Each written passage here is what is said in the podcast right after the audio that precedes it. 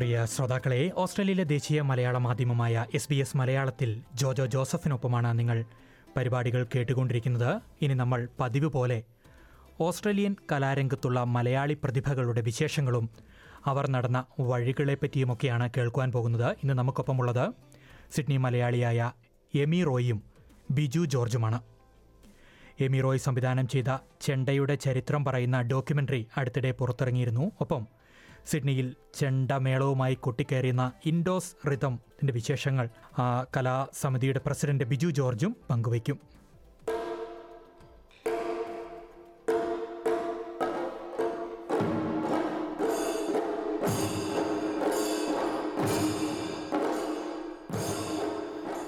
Australian മലയാളികളുടെ വിശേഷങ്ങളും അഭിമുഖങ്ങളുമൊക്കെ ശ്രോതാക്കളിലേക്ക് എത്തിക്കുന്ന എസ് ബി എസ് മലയാളത്തിന്റെ ഒരു കോൺട്രിബ്യൂട്ടർ കൂടിയാണ് എമി എന്ന് പലർക്കും അറിയാമായിരിക്കും. പക്ഷേ ഇപ്പോൾ എമി ചെണ്ടയുടെ ചരിത്രം പറയുന്ന ഓസ്ട്രേലിയയിലെ ഒരു സംവിധായികയായിട്ടാണ് നമുക്കൊപ്പം ചേരുന്നത്.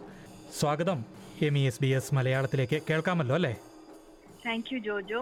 തീർച്ചയായിട്ടും കേൾക്കാം. നന്നായിട്ട് ബിജു ജോർജ് സ്വാഗതം എസ് ബി എസ് മലയാളത്തിലേക്ക്. കേൾക്കാമല്ലോ അല്ലേ? തീർച്ചയായും. എനിക്ക് തോന്നുന്നു ബിജു നമുക്ക് ആദ്യം ഡോക്യുമെന്ററിയുടെ വിശേഷങ്ങൾ നമുക്ക് ആദ്യം തന്നെ കേൾക്കാം. എമി ഈ അസുരവാദ്യം എന്നാണ് ഈ ചെണ്ടയൊക്കെ വിശേഷിപ്പിക്കപ്പെടുന്നത് അല്ലേ? എന്തുകൊണ്ടാണ് ഈ ഓസ്ട്രേലിയയിലെ ഒരു ചെണ്ടയുടെ ചരിത്രം അത് തിരഞ്ഞെടുക്കാൻ ആ ടോപ്പിക്ക് തിരഞ്ഞെടുക്കാനുള്ള കാരണം ഇല്ലെങ്കിൽ ആ ഡോക്യുമെന്ററിയുടെ പ്രത്യേകതകൾ എന്തൊക്കെയാണെന്നൊന്ന് പറയുമോ? തീർച്ചയായിട്ടും. ചെണ്ട എന്ന് പറയുന്ന ഒരു സ്പെസിഫിസിറ്റിയിലേക്ക് പോകുന്നതിന് മുൻപ് ഞാൻ ചെറിയൊരു കോണ്ടെക്സ്റ്റ് പറഞ്ഞോട്ടെ. ഇപ്പൊ നമ്മൾ ഓസ്ട്രേലിയയിൽ ഇത് നോക്കുമ്പോൾ നമ്മൾ ഇവിടുത്തെ ഇവിടെ ജീവിക്കുന്ന മനുഷ്യരുടെ കഥകൾ എന്ന് പറയുമ്പോൾ അതിനെ നാലായിട്ട് ഡിവൈഡ് ചെയ്യാം എന്നാണ് എനിക്ക് പലപ്പോഴും തോന്നിയിട്ടുള്ളത്. അതായത് അബൊറിജിനൽസിന്റെ കഥകൾ പിന്നെ ഇവിടുത്തെ കോൺവിക്സ് അല്ലെങ്കിൽ ഇവിടെ ഇൻഫ്രാസ്ട്രക്ചർ ഉണ്ടാക്കിയെടുത്ത അങ്ങനെയുള്ള ആളുകളുടെ കഥകൾ. പിന്നെ മൂന്നാമത്തേത് റെഫ്യൂജീസ് അല്ലെങ്കിൽ അഭയാർത്ഥികളുടെ കഥകൾ നാലാം നാലാമത്തേത് മൈഗ്രൻസ് കുടിയേറ്റക്കാരുടെ കഥകൾ. മലയാളി സമൂഹത്തിൽ മിക്കവാറും ആളുകൾ ആ കുടിയേറ്റക്കാരുടെ ഒരു കാറ്റഗറിയിലായിരിക്കും പെടുക. അപ്പൊ പലപ്പോഴും ആളുകൾ പറഞ്ഞു കേട്ടിട്ടുള്ള ഒരു കാര്യം എന്താണെന്ന് വെച്ച് കഴിഞ്ഞാൽ ഇതിൽ ഏറ്റവും കുറവ് കഥകൾ കണ്ടിട്ടുള്ളത് മൈഗ്രൻസിന്റെ കഥകളാണ്. അതിന്റെ കാരണം നിങ്ങളുടെ കഥകൾ അത്ര വലിയ അങ്ങനെ നിങ്ങൾ അത്ര വലിയ പ്രശ്നങ്ങളിലൂടെ ഒന്നും കടന്നു പോയിട്ടില്ല.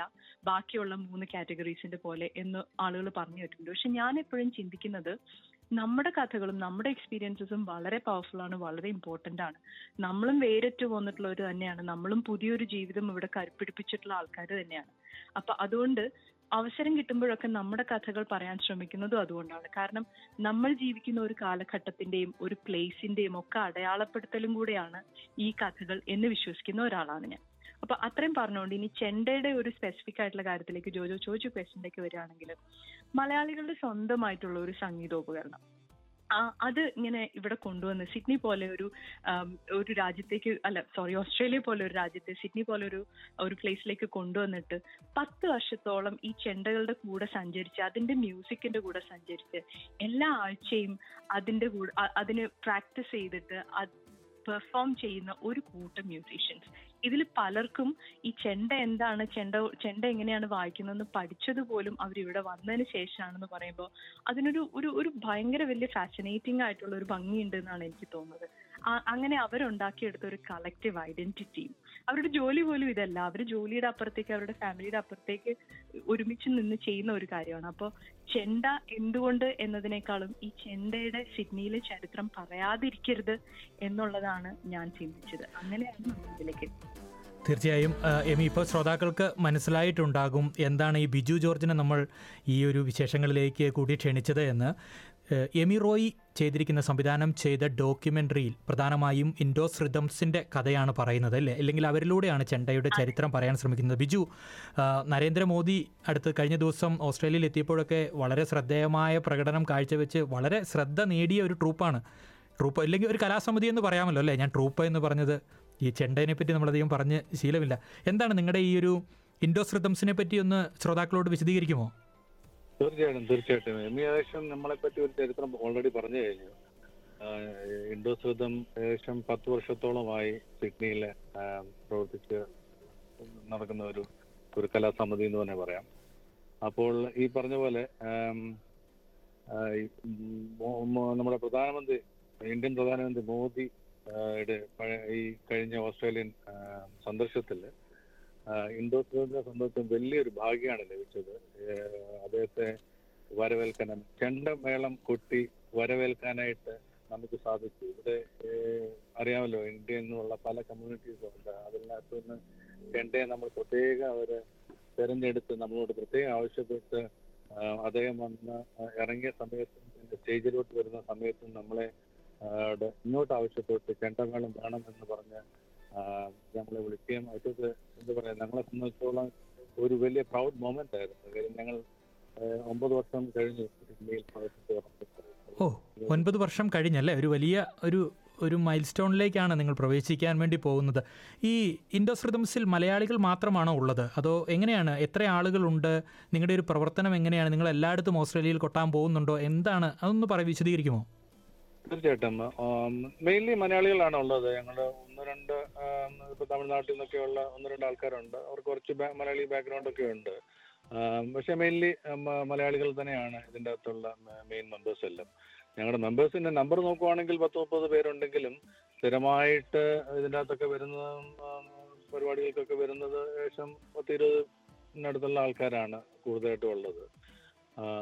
അപ്പം അങ്ങനെയാണ് ഞങ്ങൾ രണ്ടായിരത്തി പതിനാലിലാണ് ഞങ്ങൾ ആദ്യമായിട്ട് സിഡ്നിയിൽ ഒരു ചെണ്ടമേളം മേളം ഗ്രൂപ്പ് വേണം എന്നുള്ള ഒരു ആഗ്രഹത്തിന്റെ പുറത്ത് ഒന്നും അറിയാതെ ഞങ്ങൾ തുടങ്ങിയ ഒരു പരിപാടിയാണ്. ഇത് എന്ത് ചെയ്യണം കുറച്ച് ഇത് മാത്രമേ ഉള്ളായിരുന്നു. ഒരു ആഗ്രഹങ്ങൾ മാത്രമേ ഉള്ളായിരുന്നു. നമുക്കൊരു ചെണ്ടമേളം ഗ്രൂപ്പ് ഇവിടെ വേണമെന്ന് വിചാരിച്ചിട്ട് തുടങ്ങിയാണ്. ഇതിന്റെ അകത്ത് എമ്മി പറഞ്ഞ പോലെ ചെണ്ട അറിയാവുന്നതോ പഠിപ്പിക്കുന്ന പഠിപ്പിക്കാൻ അറിയാവുന്ന ഒന്നോ രണ്ടോ പേര് മാത്രമേ ഉള്ളായിരുന്നു. അത് ബാക്കിയുള്ള ഒരുമാതിരി തൊണ്ണൂറ് ശതമാനം ആൾക്കാരിലും ആ, ചെണ്ടവെള്ളം ശരിക്കും കണ്ടിട്ട് പോലും ഇല്ലാത്ത ആൾക്കാരായിരുന്നു. അതായത് തൊട്ടിട്ടില്ല. ഞാൻ എന്നെ സംബന്ധിച്ചോളം ഞാൻ ചെണ്ട തൊടുന്നത് ഇത് സിഡ്നി വന്ന ശേഷമാണ്. അങ്ങനെയുള്ള ആൾക്കാരാണ് കൂടുതൽ ഇതിലുള്ളത്. പക്ഷെ അതിന്റെ അകത്ത് രണ്ടു മൂന്ന് പേര് ചെണ്ട അവരുടെ ഗ്രാമങ്ങളിലൊക്കെ ചെണ്ടമേള ഒരു അവരുടെ കൾച്ചറിന്റെ ഭാഗം എന്ന രീതിയിൽ അവർ പഠിച്ചതുകൊണ്ട് അത് അവർക്ക് ഞങ്ങൾക്ക് പറഞ്ഞു തന്നു. ഞങ്ങൾ അതിന്റെ കേട്ടുപഠിക്കുക കേട്ട് പഠിക്കുക അവർ പറഞ്ഞു തന്നതനുസരിച്ച് പഠിച്ച് എല്ലാ വ്യാഴാഴ്ചകളിലും ഞങ്ങളിവിടെ ഒരു പ്രാക്ടീസ് സെഷൻ ഉണ്ട്. മുടങ്ങാതെ എല്ലാ വ്യാഴാഴ്ചയും ഞങ്ങൾ ഒരു മണിക്കൂർ ഏഴര മുതൽ എട്ടര വരെ നമ്മൾ സ്റ്റാർട്ട് ഫീൽഡിൽ ഒരു ഹോളിൽ ചെണ്ടമേളം എമിയിലേക്ക് പോവുകയാണ് സമയപരിമിതി കൊണ്ട്. എമി ഈ ബ്ലാക്ക് ടൗൺ കൗൺസിലിന്റെയൊക്കെ വലിയ പിന്തുണ ഈ ഡോക്യുമെന്ററിക്ക് കിട്ടിയതായിട്ടാണ് ഞാൻ മനസ്സിലാക്കുന്നത്. അവരെ ഒരു മലയാളികൾ ഉൾപ്പെടുന്ന ഒരു സമിതിയുടെ ഒരു ചെണ്ട എത്രത്തോളം പ്രയാസകരമായിരുന്നു അല്ലെങ്കിൽ ബുദ്ധിമുട്ടേറിയതായിരുന്നു അവരെയൊക്കെ ഒന്ന് ഇത് കൺവിൻസ് ചെയ്യുക എന്നുള്ള ഒരു പ്രൊസീജിയർ അതിന്റെ ഒരു നിങ്ങൾ നടന്നു വന്ന ആ വഴി വിശദീകരിക്കുമോ? ഉറപ്പായിട്ടും. ജോജു പറഞ്ഞ വളരെ കറക്റ്റ് ആണ്. അത്യാവശ്യം കോമ്പറ്റേറ്റീവ് ആയിട്ടുള്ള ഒരു പ്രോസസ്സ് തന്നെയായിരുന്നു. കൗൺസിൽ വളരെ ഷോർട്ട് ആയിട്ട് പറയുകയാണെങ്കിൽ കൗൺസിൽ ഒരു ഷോർട്ട് ഫിലിം ഫെസ്റ്റിവൽ നടത്താൻ തീരുമാനിച്ചപ്പോൾ അവർ കുറച്ച് എൻട്രീസ് ഇൻവൈറ്റ് ചെയ്തു. പക്ഷെ അത് ഓൾറെഡി ചെയ്ത ചെയ്ത ഫിലിംസ് അല്ല അവർക്ക് വേണ്ടിയിരുന്നത്. അവർ തന്നെ കമ്മീഷൻ ചെയ്യുന്ന ആ ആ ഫിലിംസ് അവർക്ക് പ്രീമിയർ ചെയ്യാൻ പാകത്തിന് റെഡി ആയിട്ട് അങ്ങനെയുള്ള കുറച്ച് ഫിലിംസിന്റെ എക്സ്പ്രഷൻ ഓഫ് ഇൻട്രസ്റ്റ് ആണ് അവർ ഇൻവൈറ്റ് ചെയ്തത്. അപ്പൊ നമുക്ക് ശരിക്കും പറഞ്ഞാൽ നമ്മുടെ സൈഡിൽ നിന്ന് കൊടുക്കേണ്ടത് കുറെ പേപ്പർ വർക്ക് ചെയ്യാനുണ്ടായിരുന്നു. അതായത് നമ്മളൊരു പ്രോപ്പർ ആപ്ലിക്കേഷൻ ഫോം കൊടുക്കണം ഒരു ബജറ്റ് കൊടുക്കണം ഒരു ഡ്രാഫ്റ്റ് സ്ക്രിപ്റ്റ് കൊടുക്കണം ഒരു സ്റ്റോറി ബോർഡ് കൊടുക്കണം. എന്തുകൊണ്ട് ഇത് എന്നുള്ള ഒരു ക്രിയേറ്റീവ് സ്റ്റേറ്റ്മെന്റ് അതുപോലെ എന്റെ റെസ്യൂമേ അങ്ങനെയുള്ള കുറെ കാര്യങ്ങൾ കൊടുക്കണം. അതിന്റെ അപ്പുറത്തേക്ക് പിന്നെ ഒരു ഇന്റർവ്യൂ ഉണ്ടായിരുന്നു എനിക്ക്. ഒന്ന് രണ്ട് ഇന്റർവ്യൂസ് ഉണ്ടായിരുന്നു ആക്ച്വലി അപ്പൊ അങ്ങനെ ഒരു വലിയൊരു ഫിൽട്രേഷൻ പ്രോസസ്സിൽ കൂടെ കടന്നു വന്നിട്ടാണ് ഇത് നടന്നത്. ഇപ്പം ബ്ലാക്ക് ടൗൺ കൗൺസിൽ എന്ന് പറയുമ്പോൾ നാല് ലക്ഷം ആൾക്കാർ താമസിക്കുന്ന ഒരു കൗൺസിലാണ് നൂറ്റൻപതിൽ പരം രാജ്യങ്ങളിൽ നിന്നുള്ള ആൾക്കാരും ഇവിടെ ഇവിടെയുണ്ട് സോറി ഇവിടെയുണ്ട്. അപ്പൊ അതിൽ എത്രയോ ഫിലിം മേക്കേഴ്സ് ഉണ്ടായി ഉണ്ടാകുമായിരിക്കാം. എത്രയോ തീംസും എത്രയോ കൾച്ചറൽ ആയിട്ടുള്ള കാര്യങ്ങൾ ഉണ്ടാവും അല്ലെ?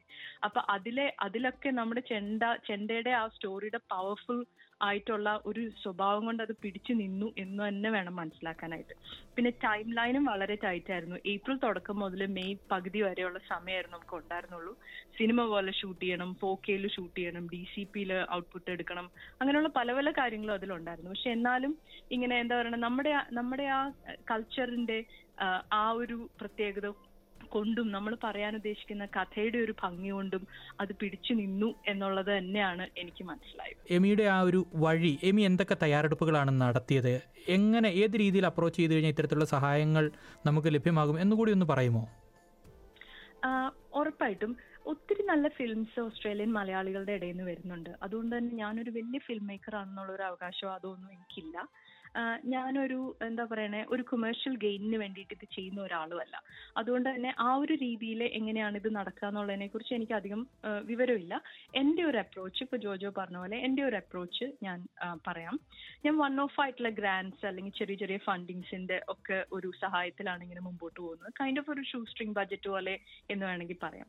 പക്ഷെ ഞാൻ ശ്രദ്ധിക്കുന്ന ഒരു കാര്യം എന്താണെന്ന് വെച്ചാൽ പൈസ നമുക്ക് കിട്ടുന്നില്ല അല്ലെങ്കിൽ ഇതൊരു ഇൻകം ജനറേറ്റിംഗ് ആയിട്ടുള്ള ഒരു ഒരു സംഭവം അല്ല എന്നതുകൊണ്ട് നമ്മൾ കമ്മിറ്റ് ചെയ്യാതിരിക്കരുത് എന്നാണ് എന്റെ ആദ്യത്തെ പോളിസി അപ്പൊ നമ്മൾ ആ കമ്മിറ്റ്മെന്റ് അതിന് കാണിക്കണം. ഇപ്പൊ ഇത്ര സമയം എന്ന് വെച്ചാൽ ഇത്ര സമയം തന്നെ അത് ഷൂട്ട് ചെയ്യണം. ഇത്ര ആളുകളായിട്ട് കൊളാബറേറ്റ് ചെയ്യണം എന്ന് വെച്ചാൽ ഇത്ര അത് അത് തന്നെ ചെയ്യണം. അതുപോലെ നമ്മൾ ആ ക്വാളിറ്റിയിലും കോംപ്രമൈസ് ചെയ്യരുത്. നമ്മുടെ വർക്കിന്റെ ക്വാളിറ്റിയാണ് നമ്മുടെ അഡ്രസ്സ് എന്ന് വിശ്വസിക്കുന്ന ഒരാളാണ്. അപ്പോൾ ക്വാളിറ്റി പക്ഷേ ക്വാളിറ്റി മാത്രം നോക്കുമ്പോൾ നമുക്ക് സമയബന്ധിതമായിട്ട് അത് ചെയ്യാൻ പറ്റുകയും വേണം. അപ്പൊ അതൊരു ബാലൻസ് ആണ്. പിന്നെ മൂന്നാമത്തെ ഒരു കാര്യം എന്ന് പറഞ്ഞാൽ അതെങ്ങനെ ചെയ്തുകൊണ്ടേ ഇരിക്കുക എന്നുള്ളതാണ്. പത്ത് വർഷം മുൻപ് ഞാനൊരു ഭയങ്കര സംഭവം ചെയ്തു. പിന്നെ എന്ന് പറഞ്ഞാൽ ഇവിടെ നമ്മൾ ഒരു ഗ്രാൻഡിന് അപ്ലൈ ചെയ്യുമോ ഒന്നും ചെയ്യുമ്പോൾ അവർക്ക് അത് കൺവിൻസിങ് ആയിരിക്കില്ല. അപ്പോൾ അത് അവരെ കൺവിൻസ് ചെയ്യാനായിട്ട് അത് കൺസിസ്റ്റന്റ് ആയിട്ട് അത്യാവശ്യം നല്ല ക്വാളിറ്റിയിൽ അത് ഇങ്ങനെ പ്രൊഡ്യൂസ് ചെയ്തുകൊണ്ടിരിക്കുക എന്നുള്ള ഒരു കാര്യം. നമ്മൾ റെഡി ആയിരിക്കുക എന്നാണ് ഞാൻ അതിനെ കാണുന്നത്. എനിക്ക് തോന്നുന്നു ഈ ഡോക്യുമെന്ററിയുടെ ആദ്യ പ്രദർശനം സിഡ്നിയിൽ നടന്നിരിക്കുകയാണ്. മലയാളികൾക്ക് അല്ലെങ്കിൽ കേരളത്തിലൊന്നും അത്ര പരിചിതമല്ലാത്ത പരിചയമില്ലാത്ത ഒരു രീതിയിലാണ് ഡ്രൈവിൻ പ്രദർശനമായിരുന്നു അല്ലേ? ഇനി ഇത് കാണണമെന്നൊക്കെ ആഗ്രഹിക്കുന്ന ശ്രോതാക്കളും ഇല്ലെങ്കിൽ ആളുകളും ഒക്കെ ഉണ്ടെങ്കിൽ അവരിലേക്ക് എങ്ങനെയാണ് ഈ ഡോക്യുമെന്ററി എത്തിക്കാൻ ഉദ്ദേശിക്കുന്നത്? ചുരുങ്ങിയ വാക്കുകളിൽ. ഓക്കെ. ഞാൻ പെട്ടെന്നൊന്ന് പറഞ്ഞോട്ടെ. വളരെ എക്സൈറ്റിംഗ് ആയിട്ടുള്ള ഒരു കാര്യം ആയതുകൊണ്ടാണ് ഡ്രൈവിംഗ് ഒരേ ഒരു ഡ്രൈവിംഗ് സിനിമയേ ഉള്ളൂ. സിഡ്നിയിൽ അവിടെയാണ് ഇത് പ്രദർശിപ്പിച്ചത് ഇതിന്റെ പ്രീമിയർ ഇപ്പൊ ആകാശത്തിലെ ഒരു നക്ഷത്രങ്ങൾക്ക് കീഴിൽ വേറെ ഒരു ലിമിറ്റേഷനും ഇല്ലാതെ നമ്മുടെ നമ്മുടെ ഒരു ഒരു ക്രിയേറ്റീവ് വർക്ക് അതിൽ നമ്മുടെ നാടിന്റെ ശബ്ദം നമ്മുടെ ചെണ്ടയുടെ ശബ്ദം ഇങ്ങനെ ഒരു റെസ്ട്രിക്ഷനും ഇല്ലാതെ ഓസ്ട്രേലിയയിലെ ആകാശത്തിലേക്ക് ഇങ്ങനെ അലിഞ്ഞു ചേരുക എന്നുള്ള ഒരു സംഭവം ഉണ്ടല്ലോ. അത് ഭയങ്കര ഭയങ്കര സന്തോഷം തരുന്ന ഒരു സാധനമായിരുന്നു. ഇനി ചോദിച്ചതിന് ആൻസർ ആയിട്ട് ഒന്ന് രണ്ട് സ്ക്രീനിങ്സും കൂടെ നമ്മൾ ഓർഗനൈസ് ചെയ്യുന്നുണ്ട്. പക്ഷേ ഇതിനപ്പുറത്തേക്ക് അത് കഴിയുമ്പോൾ നമ്മളിത് ഓൺലൈനായിട്ട് റിലീസ് ചെയ്യും. അപ്പോൾ തീർച്ചയായിട്ടും ആളുകൾക്ക് ഇത് കാണാൻ പറ്റും. ഇനി വേറെ ഏതെങ്കിലും സിറ്റീസിൽ ആർക്കെങ്കിലും ഇപ്പോൾ ഏതെങ്കിലും ചെറിയ ചെറിയ കലയുടെ ഇങ്ങനെ ഇതിനെ ഓർഗനൈസേഷൻസിന് അത് സ്ക്രീൻ ചെയ്യണം എന്നുണ്ടെങ്കിൽ നമ്മൾ വളരെ വില്ലിംഗ് ആണ് തീർച്ചയായിട്ടും ഓപ്പൺ ആയിട്ടുള്ള ഒരു കാര്യമാണ്. തീർച്ചയായും. ബിജു ജോർജ് ഈ പത്ത് വർഷമെന്ന് പറയുന്നത് ഒരു ചില്ലറ കാര്യമല്ല ഇല്ലെങ്കിൽ ഒരു ചെറിയ നാളുകളല്ല. നിങ്ങൾ പത്താം വർഷത്തിലേക്ക് കടക്കാൻ വേണ്ടി പോകുന്ന അടുത്ത വർഷം കൂടുതൽ ആളുകളിലേക്ക് ഇല്ലേ ചെണ്ടമേളവും ഒക്കെ ആയിട്ട് എത്താൻ നിങ്ങൾക്ക് ഒരു പ്ലാൻ ഉണ്ടോ? തീർച്ചയായിട്ടും. ഞാൻ മുമ്പ് ചോദിച്ച ഒരു ഉത്തരവായിട്ട് ഞാൻ വിട്ടുപോയ കാര്യം നമ്മൾ സിഡ്നിയിലെ മെയിനായിട്ട് കോൺസെൻട്രേറ്റ് ചെയ്യുന്നത് പക്ഷെ സിഡ്നിക്ക് വെളിയിലെ Wollongong Orange Dubbo Newcastle പോലുള്ള സ്ഥലങ്ങളിലും ഞങ്ങൾ പരിപാടികളുമായിട്ട് പോകാറുണ്ട്. മെയിൻലി നമ്മൾ ഓണത്തിനും അല്ലെങ്കിൽ വല്ല അമ്പലത്തെ ഉത്സവം പള്ളി പെരുന്നാൾ ഇങ്ങനത്തെ പരിപാടികളൊക്കെയാണ് നമ്മൾ കൂടുതലും പെർഫോം ചെയ്യാറുള്ളത്. ഇപ്പം ഞങ്ങൾ പത്താം വർഷത്തിലേക്ക് കടക്കുവാണ്. ഞങ്ങൾക്ക് കൂടുതൽ ആൾക്ക് ആൾക്കാരിലേക്ക് എത്തിക്കണമെന്ന് തീർച്ചയായിട്ടും ആഗ്രഹമുണ്ട്. ചെണ്ട പഠിക്കാൻ താല്പര്യമുള്ളവരൊക്കെ ഞങ്ങളെ കോൺടാക്ട് ചെയ്യുക ഈ ചെണ്ട എന്ന ഈ ഡോക്യുമെന്ററി മൂലം കുറെ പേരുടെ ഇടയിലേക്ക് ഇത് കുറച്ചുകൂടെ വ്യാപകമായിട്ട് എത്തും എന്നുള്ള പ്രതീക്ഷയോടുണ്ട് എനിക്ക്. തീർച്ചയായും ചെണ്ട കൂടുതൽ ആളുകളിലേക്ക് നിങ്ങൾക്ക് അങ്ങനെ കൊട്ടിക്കയറി എത്താൻ സാധിക്കട്ടെ എന്ന് ആശംസിക്കുന്നു. വളരെയധികം നന്ദി ബിജു ജോർജ്. ഒപ്പം എമി റോയി എല്ലാവിധ ആശംസകളും നിങ്ങളുടെ ഡോക്യുമെന്ററിക്ക് അതും കൂടുതൽ ആളുകളിലേക്ക് എത്തട്ടെ എന്ന് ആശംസിക്കുന്നു. താങ്ക്